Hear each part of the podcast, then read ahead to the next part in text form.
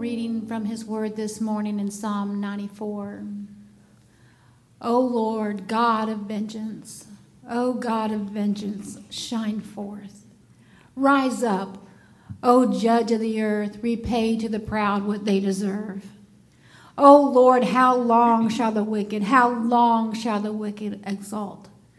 They pour out their arrogant words, all the evildoers boast. They crush your people, O Lord, and afflict your heritage. They kill the widow and the sojourner and murder the fatherless. And they say, The Lord does not see, the God of Jacob does not perceive. Understand, O dullest of people, fools, when will you be wise? He who planted the ear, does he not hear? He who formed the eye, does he not see?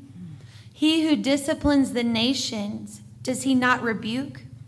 He who teaches man knowledge, the Lord, knows the thoughts of man, that they are but a breath. Blessed is the man whom you discipline, O Lord, and whom you teach out of your law, to give him rest from days of trouble until a pit is dug for the wicked. For the Lord will not forsake his people, he will not abandon his heritage. For justice will return to the righteous, and all the upright in heart will follow it. Who rises up for me against the wicked? Who stands up for me against evildoers? If the Lord had not been my help, my soul would soon have lived in the land of silence. When I thought, my foot slips, your steadfast love, O Lord, held me up. When the cares of my heart are many, your consolations cheer my soul. Can wicked rulers be allied with you? Those who frame injustice by statute. They band together against the life of the righteous and condemn the innocent to death. But the Lord has become my stronghold, and my God, the rock of my refuge. He will bring back on them their iniquity and wipe them out for their wickedness. The Lord our God will wipe them out. Lord, there's no more precious promise that you've given us than your presence with us.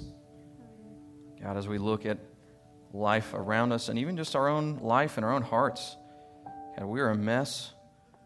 Uh, we can't make sense of everything. We don't know all that there is to know. And God, so many times we try to take things into our own hands and it just makes matters worse. And so this morning, Lord, we come to you because you are the author of life. You made us, you know us better than we know ourselves. God, you see us and understand us, and we want your help this morning, Lord, to turn our gaze off of the mess, off of even ourselves, and to fix our eyes on Jesus. And so, Lord, as we open your word this morning, uh, we just ask that you would meet us here. We, we humble ourselves under your word. God, in places where it challenges us, would you soften us to receive? And Lord, would you just draw us in to a deeper relationship to you? Draw us in to loving you and knowing you and experiencing you more deeply. God, we come now through the blood of Jesus, your Son, because it is only through Him that we come to you, and we come asking that you would speak to us. In Jesus' name, we worship and pray. Amen. You may be seated. Hey, as you're taking a seat, I want to go ahead and invite you to open your Bible to Psalm 94. Uh, we've already heard it read, but uh, we will spend the majority of our time there today. Psalm 94, continuing our journey through the Psalms. Uh, there's so many stories that you and I know that display for us the power of revenge.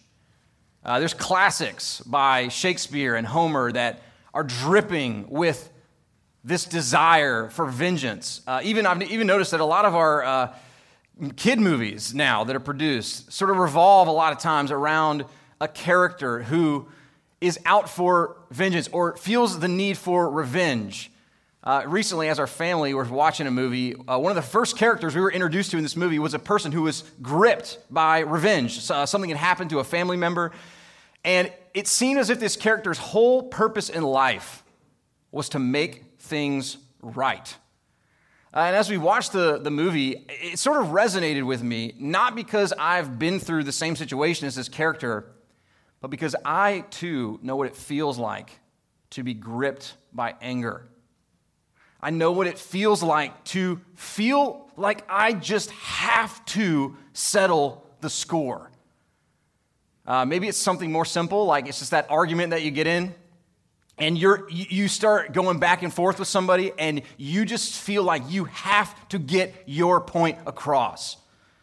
Uh, or maybe it's a time when you've just feel, you, you feel slighted. You're not getting what you deserve, you're not getting what you paid for, you're not getting what you owed, what you're owed, and so you are ticked off because you deserve better. Uh, maybe, maybe for some of you in this room, you have more serious reasons to be angry. Maybe abuse or betrayal has entered your life, and you know that deep sense of uh, feeling bitter and ashamed, kind of all mixed up in a weird package. Or maybe for all of us, it's just we look out at the, the world and we just see so much evil in the world and, and it's just confusing.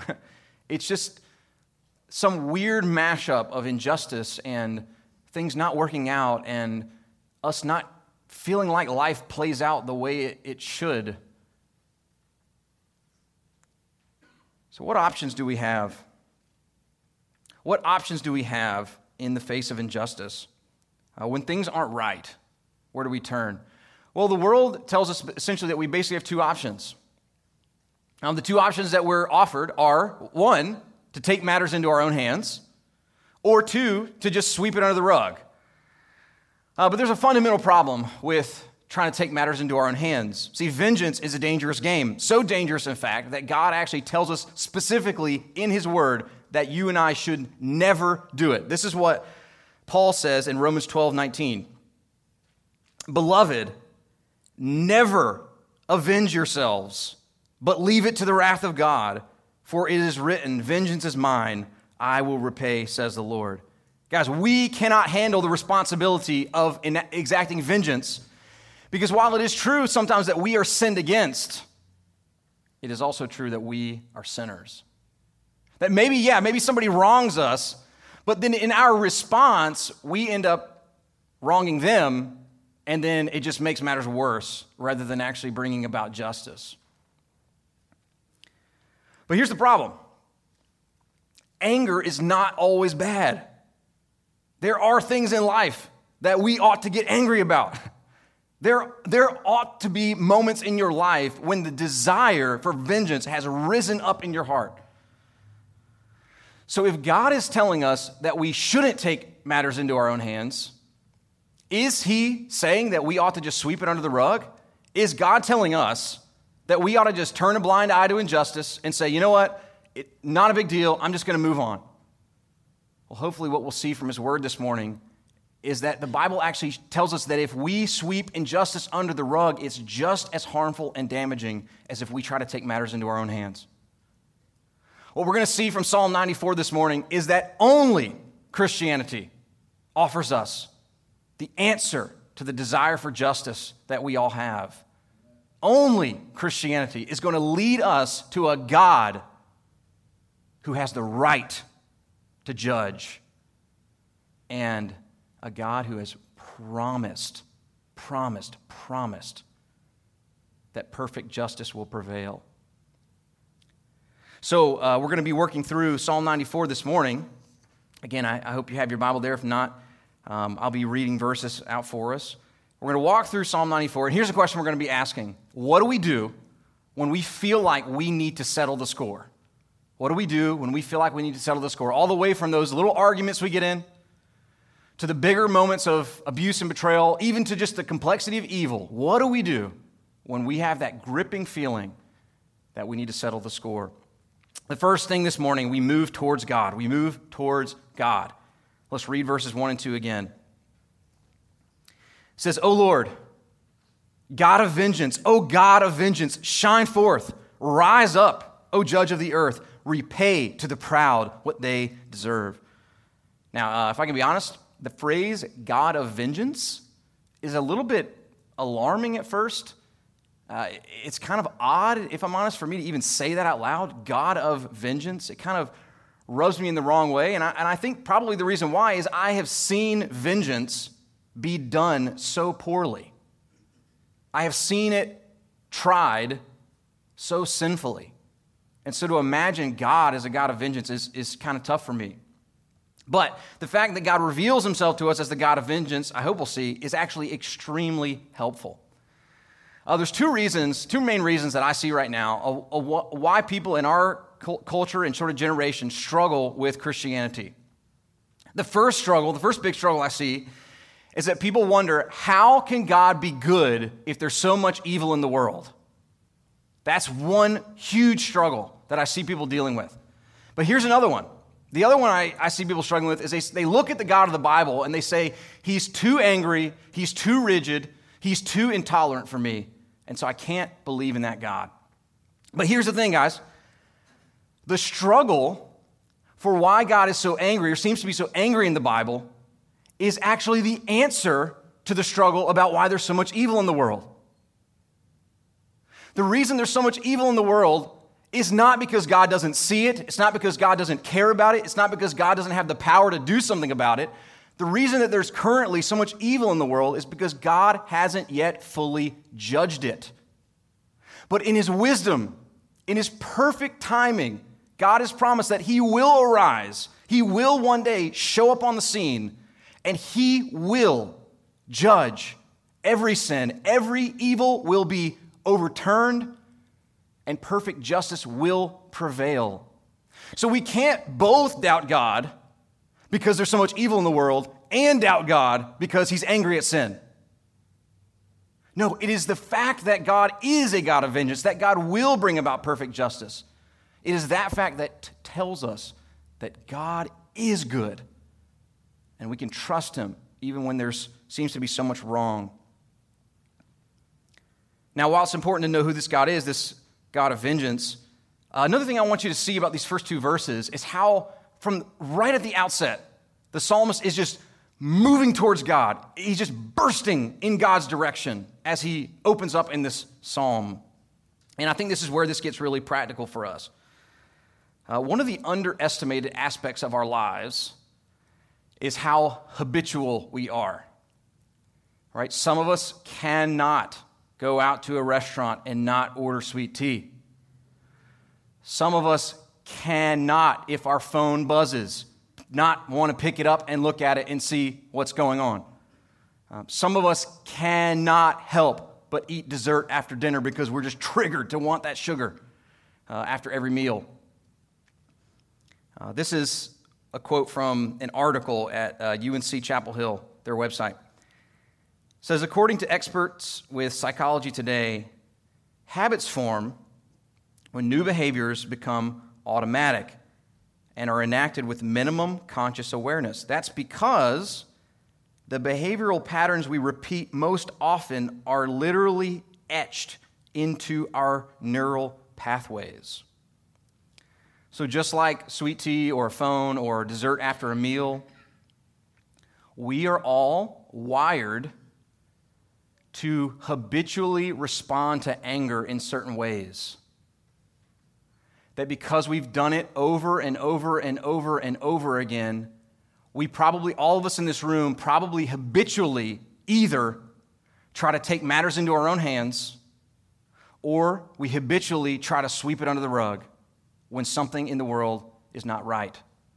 That when, that when things don't seem to be going the way we think they ought to be going, we have formed pathways, we have formed habits that lead us in one or the other direction. But here is what this psalm is trying to do for us this psalm is trying to show us that there is another path. That when that feeling of anger is triggered, there is actually another path other than take matters into your own hands or sweep it under the rug. And the other path is to move towards God Guys, this is something I'm trying to learn big time in my life. Not just when I'm angry, but in every situation. That moving towards God is always the best first response. I uh, find that it's just so easy to think of maybe other areas of my life, right? Like excitement or needs or thanksgiving. But when it comes to anger, it's easy to compartmentalize it and push it off to the side and act like my relationship with God doesn't have anything to say to that. But this psalm is teaching us something different. Um, let's think through this. I want to think through it in a proactive way and a reactive way. Uh, from a proactive side, how do we train ourselves, right? How do we train ourselves to move towards God in every situation? Uh, here's just one practical thing uh, for us as a church. We started something this year called coaching. And basically, what coaching is, it's just an eight week, eight week thing that you do. Uh, not every day for eight weeks, okay? It's just one, one time, like one time, eight, eight times, okay? And you're basically learning the basics of what it means to, to walk with God. And you walk with somebody else through that, and, and you learn how to move towards God. You learn the basic things of like what it looks like to carve out pathways towards God in your life. Uh, but then what about on the reactive side? What do we do when anger has gone bad? What do we do when we know we've responded to our anger in sinful ways? What I love is that we still get to move towards God through repentance. And as we repent, as we turn to God, as we know we've messed up, we've gossiped, we vented, we hurt somebody, we said some harmful thing, we defended ourselves. Now we acknowledge it, we confess it, we repent, and as we turn back to God after we've messed up, we slowly begin to carve out that rut so that maybe next time we will move towards God in our anger and not just after our anger. So, those two, two ideas for us on both the proactive and reactive side.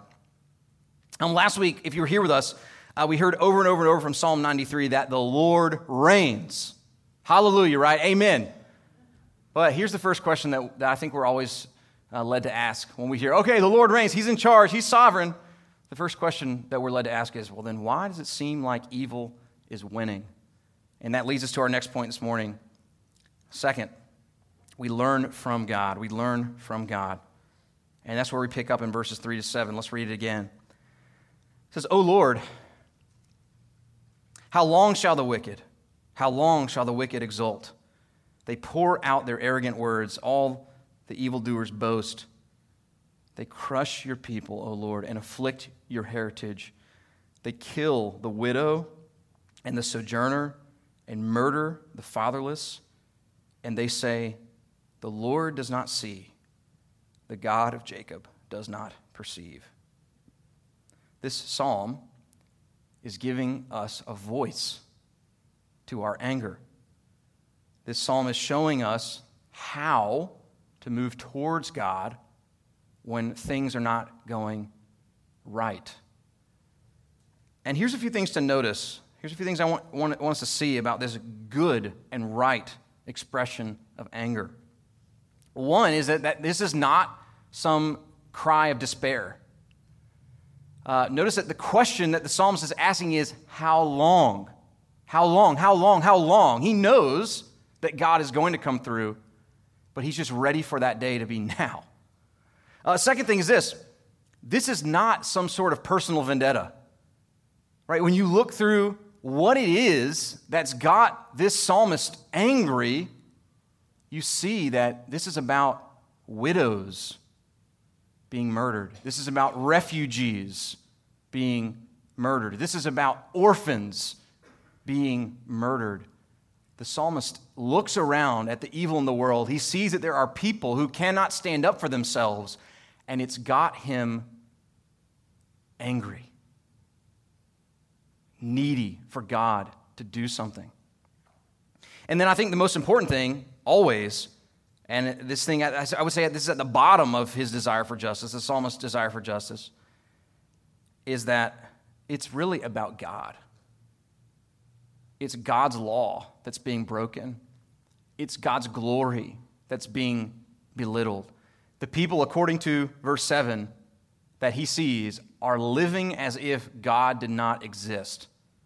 And as he looks out of the world, it is God's honor being belittled, it is God's ways being disregarded that has the psalmist so frustrated. So here's what you and I have to do when we get angry we have to honestly look back and assess and ask ourselves some important questions. When I'm upset, when I'm frustrated, am I righteously angry or am I just self righteously angry? Is this God's glory? Like, is this, is this about God? Is this about what He deserves that I'm so upset about?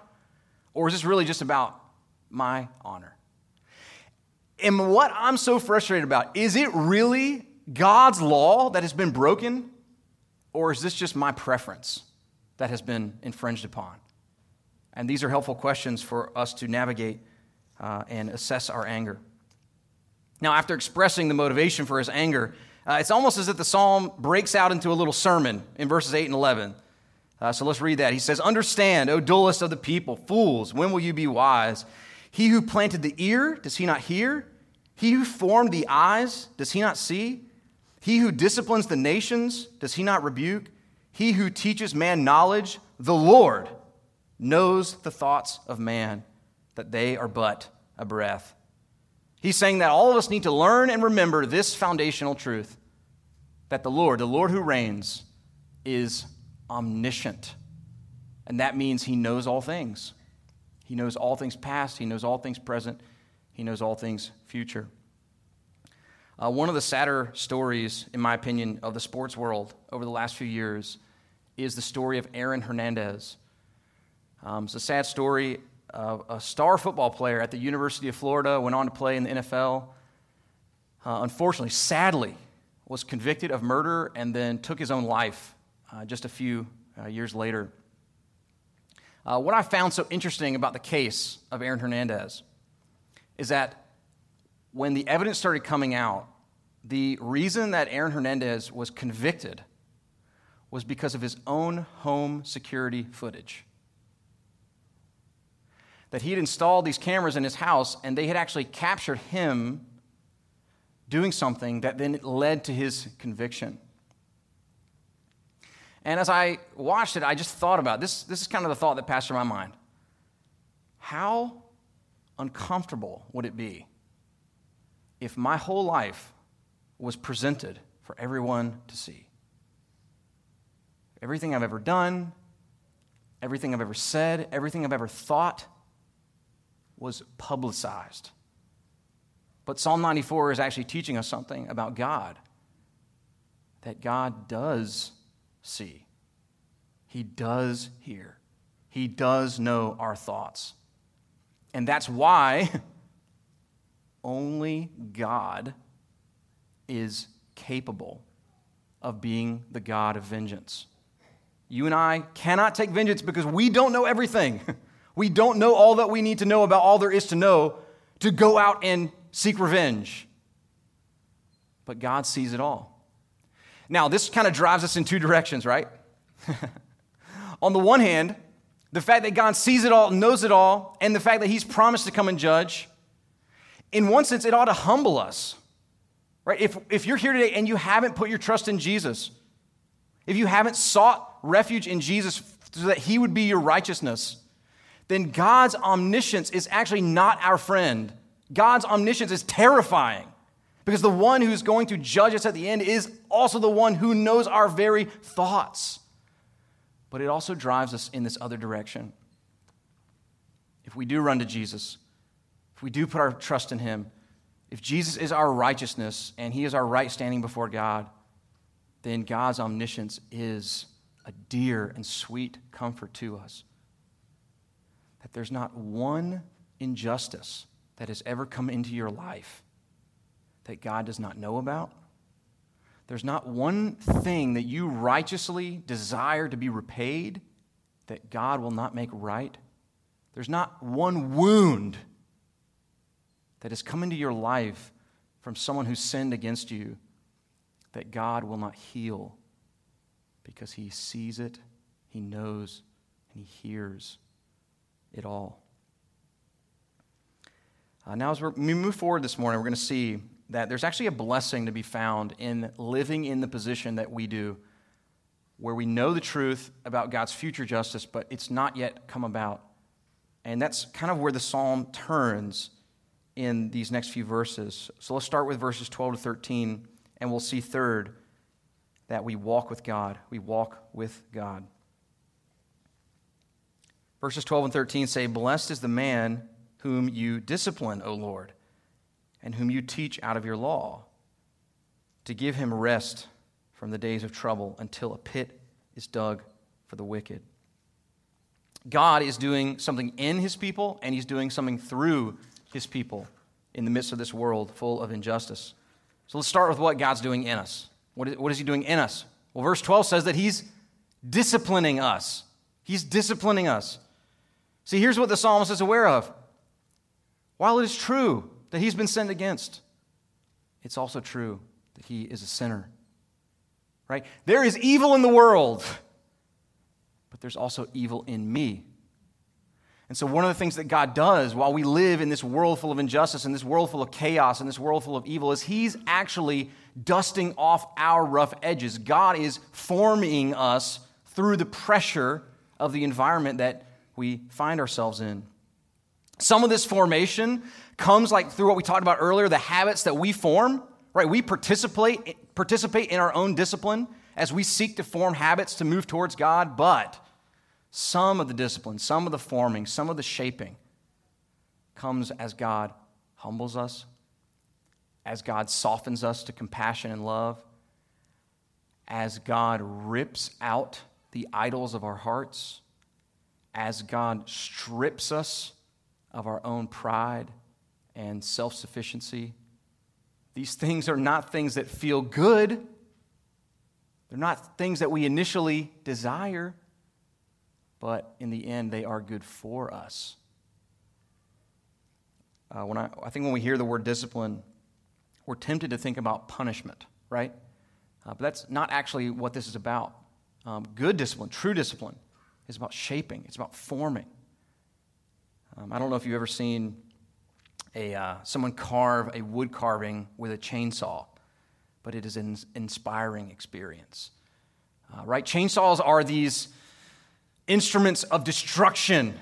Chainsaws are instruments of death. They kill things, they cut things down, they are loud and aggressive, and yet, in the right hands, a chainsaw can produce something that's beautiful. And this is just one picture of how God uses things in our lives that we wouldn't think are good things, but in the right hands, in the hands of God, He actually uses them to work in our lives to make us more and more and more beautiful, more and more like Jesus. Right? Uh, these are things that, like Hebrews 12 11 says this for the moment, all discipline seems painful rather than pleasant, but later it yields the peaceful fruit of righteousness to those who have been trained by it. God takes everything in our life, including the things that are difficult and hard, and He uses them to shape and form His people for their good. But it's not just something that God's doing in us, there's more to this blessing. And so, as we wait for God's full and final justice, God is also doing something through us. And that's why he adds in verse 12, let me read it again, verse 12 Blessed is the man whom you discipline, O Lord, and whom you teach out of your law. Because while we aren't ever called to avenge ourselves, we are called to uphold God's justice. In a world full of lawbreakers, we are invited in to reflect God's law. That you and I are never, ever, ever called to achieve justice, but we are called to pursue justice. That you, this is kind of what, basically what this means. You and I can know that we can always do the right thing and we can trust God with the results. Um, maybe you've been tempted at some point in your life to believe that a lie, for example, that might lead to some good thing could be a good idea. Uh, what this passage is teaching us is that's actually not true. Uh, or maybe you've been tempted to justify your retaliation towards somebody else because you think they need to know that what they did to me is wrong. And yet, what this passage is teaching us is that that's actually not true. Here's our hope. Our hope is in verses 14 and 15. That as we obey God's law, as we seek God's justice, we know this promise in verse 14 and 15. For the Lord will not forsake his people, he will not abandon his heritage. For justice will return to the righteous, and all the upright in heart will follow it. We can pursue justice without idolizing justice. We can seek to uphold God's law, but be okay when we don't always get our way, knowing that in the end, God will make it right. I think that has a lot of implications for our public life. As Christians, we seek to do what is good and right, but then we rest back on the promise this big, overarching promise that God will never forsake his people. And that drives us towards the next point. Uh, point four this morning. So, fourth, this is what we do we rest in God. We rest in God. Verse 16, if you're interested in kind of understanding how this psalm all fits together, verse 16 is the question underneath this psalm. This is the driving question that we are invited to ask this morning. Verse 16 says, Who rises up for me against the wicked? Who stands up for me against the evildoers? Right? We've all been in this situation at some point in our life where we're asking the question, Who will stand up for me? And we're tempted to, to maybe answer that question in a number of different ways. Right? When we ask the question, Who will stand up for me? One answer we can give is, I must stand up for myself. Uh, another uh, way we might answer that question, we say, Who will stand up for me? We might say, Man, somebody just needs to get on my side. Or maybe in the depths of despair, we are tempted to answer that question, Who stands up for me? By saying, Nobody. There's nobody. I'm all alone. But that answer, nobody stands up for me, can never be true for the Christian. Uh, if you're here, I just want to speak to you. If you're here this morning, you feel like you're all alone. You feel like nobody's on your side. You feel like no one stands up for you. Here is the, the, the good news of Psalm 94 this morning God stands up for you. God is with you. God is on your side. But maybe we're tempted even further to ask, well, how do we know? cool, you told me that, but how do I know? How can I know that God is going to stand up for me, that God's for me, that He's with me? Well, it comes with our identity. See, I want you to see in verse 14. In verse 14, God's people are called God's heritage. God's heritage. And so here's three rock solid reasons that you can know for sure that God will stand up for you. One is this He bought us with the precious blood of His Son. If God was willing to lay down the life of His Son for us, then we can be absolutely certain that He will stand up for us. He will not let the death of His Son go in vain. Here's a second reason, rock solid reason we can know that God will stand up for us. He is in us. If God forsakes his people, he would literally be forsaking himself. God has permanently put his own spirit in his people, and he will not abandon his own spirit. Look at what James says in James 4 5. He says, Or do you not suppose it is to no purpose that the scripture says, He, talking about God, yearns jealously over the spirit that He has made to dwell in us? Because God is in you, you can know that God will stand up for you. And then a third reason this morning is this God has actually bound up his glory with his people. See, if God is going to be glorified, then it means he will be faithful to his promises. If God is going to be glorified and worshiped and praised and honored, It is because He is going to deal with the evil in the world. He is going to make good on His promise of perfect justice. And so God will come through for us because He has attached His own glory to His people, and God never abandons His own glory. I want you to think for a second if this afternoon your house caught on fire, what one item would you make sure to grab out of your house with you? For a sec, don't count people, okay? What one item would you, if you had a chance to go grab one thing, what would you grab? I know I had more time to think about this than you. What I would grab would be my computer. And I thought, I thought hard about this. It's not that my computer costs that much. It's old, and it probably wouldn't be worth hardly anything to anybody.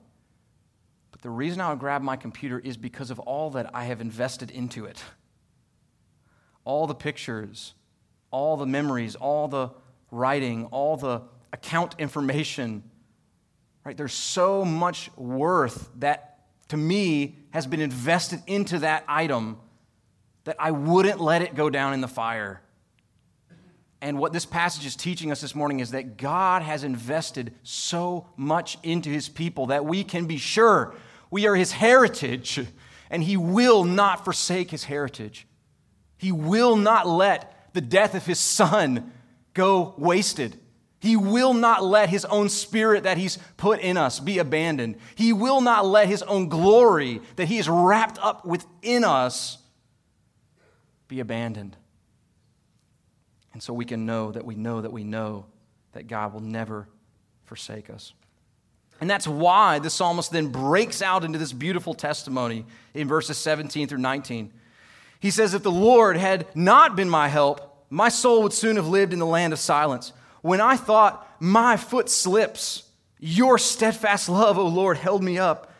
When the cares of my heart are many, your consolations cheer my soul. Psalm 94 is not telling us that what ha- has happened to us in our lives is just okay. Psalm 94 is not telling us that we should just pick up the rug and sweep everything under it. Psalm 94 is not telling us that we should just forget and move on in the bad things that have happened in our life. Psalm 94 is telling us that there is one who stands in our defense. And the one who stands in our defense loves us deeply, and he has made provision to make up every care that we would have in this life. I love verse 19. It's particularly ringing in my ears these days. When the cares of my heart are many, your consolations cheer my soul. Uh, the word consolation has become really dear to us in our house over the last six weeks. Our six week old daughter, Layton, has needed consoling over and over and over. I feel like not an hour goes by where consolation isn't needed, right?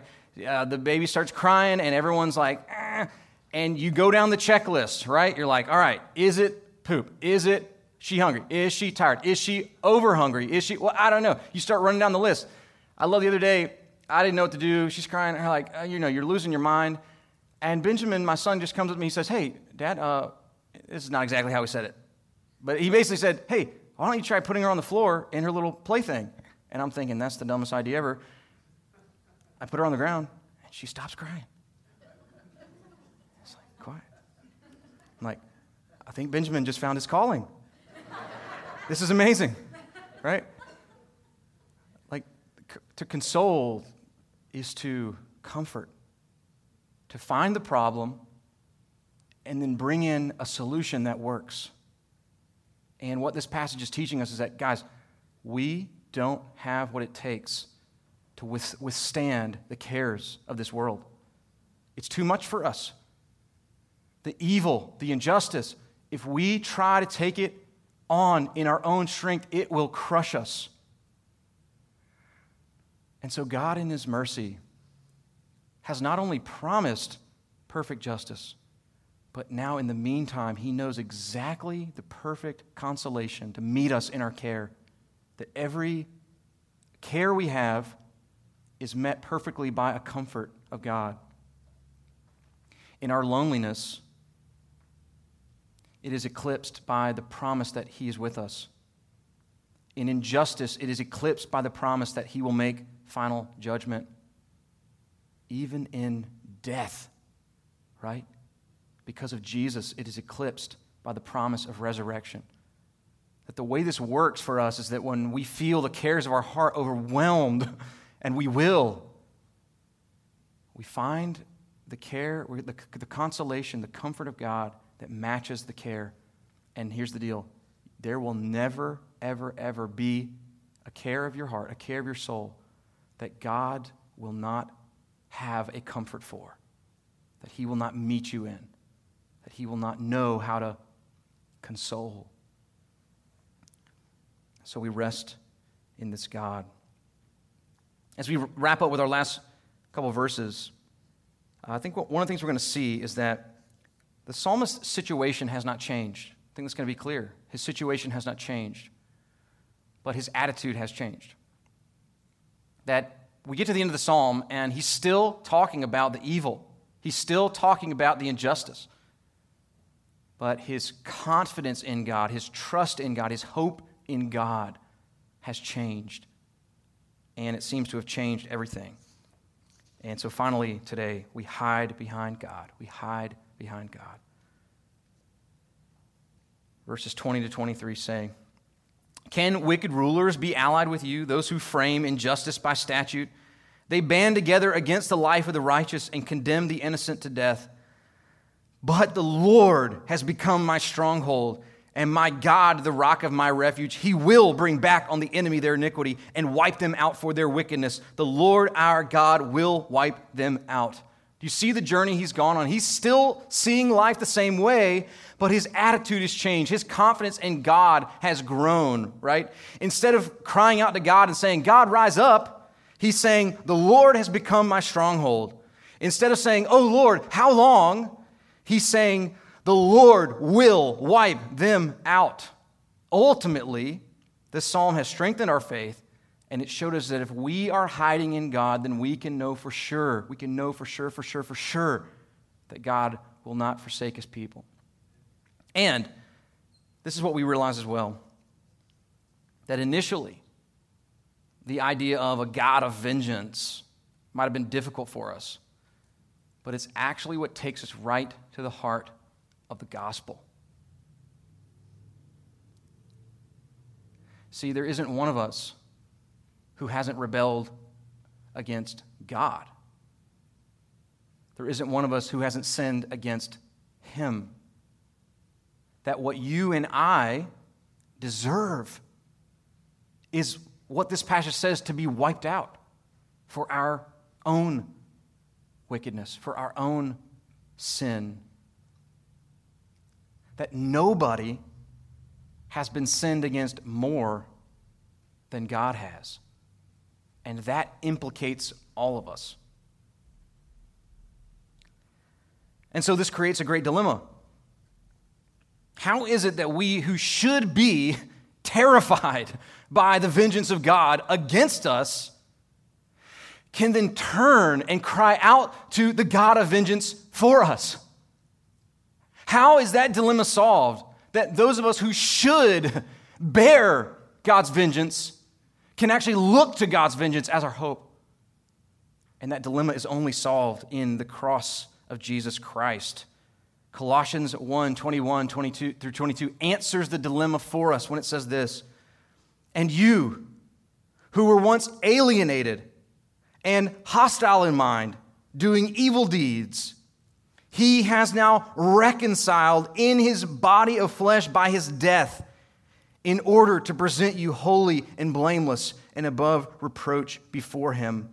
What was happening at the cross is that God was enacting his vengeance that was due upon his people on Jesus in their place.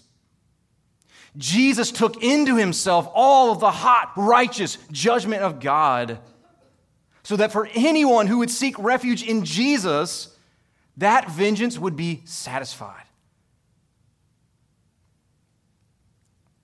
The Heidelberg Catechism this is an old 16th century question and answer format kind of teaching tool. It asks this question. It says, How does Christ's return to judge the living and the dead comfort you? And then it gives this thrilling answer In all distress and persecution, with uplifted head, I confidently await the very judge who has already offered himself to the judgment of God in my place and remove the whole curse from me. Christ will cast all his enemies and mine into everlasting condemnation, but will take me and all his chosen ones to himself into the joy and glory of heaven. See, guys, Jesus is both the lion and the lamb.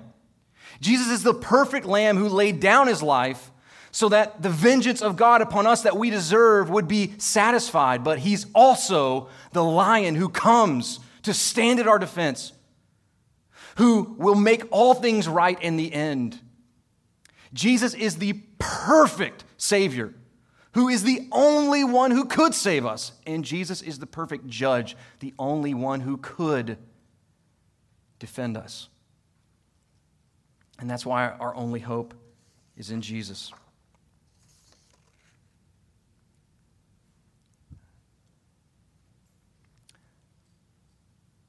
Some of you have been sinned against in horrific ways. Um, got to know so many of you over the years, and I know your life, I know your story, I know what you've been through, and um, some of you have been sinned against in ways that no human should have to experience. What the Bible is not telling us today is that what has happened in your life is okay. What the Bible is not telling us is that what has happened in your life is something that you just need to forget and move on from. Uh, what the Bible is not saying is that what has happened to you is somehow your fault. What Psalm 94 is telling us is that there is a God who has promised to make all things right in our lives. This psalm gives us expression in our anger. This psalm gives us comfort in our anger. And I think most exciting of all, this psalm gives us a promise in our anger that not one thing that has been done to us that we feel like hasn't been served justice, not one thing will slip outside of God's perfect and final justice that He brings what it means to hide in God is to both trust Jesus for our salvation for the sins that we have committed and to trust in Jesus to avenge the sins that have been committed against us.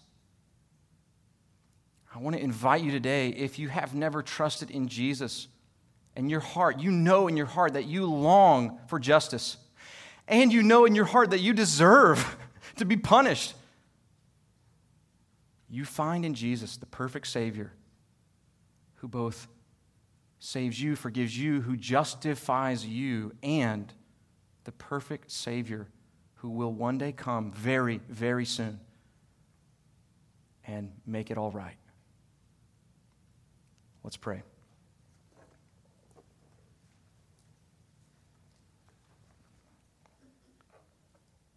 Lord, life is complex and there are so many reasons that we don't understand everything, but we are led, Lord, to see that you know it all, you see it all, you hear it all. And this morning, in the midst of our hurting, in the midst of our pain, in the midst of our frustration, God, we're running to you because you're the only way.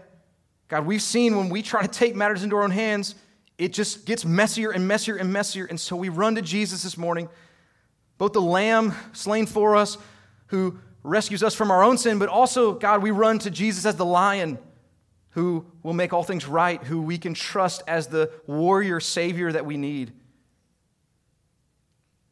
God, come and apply your consolations, apply the comfort to our hearts in every care that we bring. We worship you, Lord, because you are the perfect God of righteousness, the perfect God of justice. And we ask you to meet us, meet us, meet us with the reality of who you are. In Jesus' name, we worship and pray. Amen.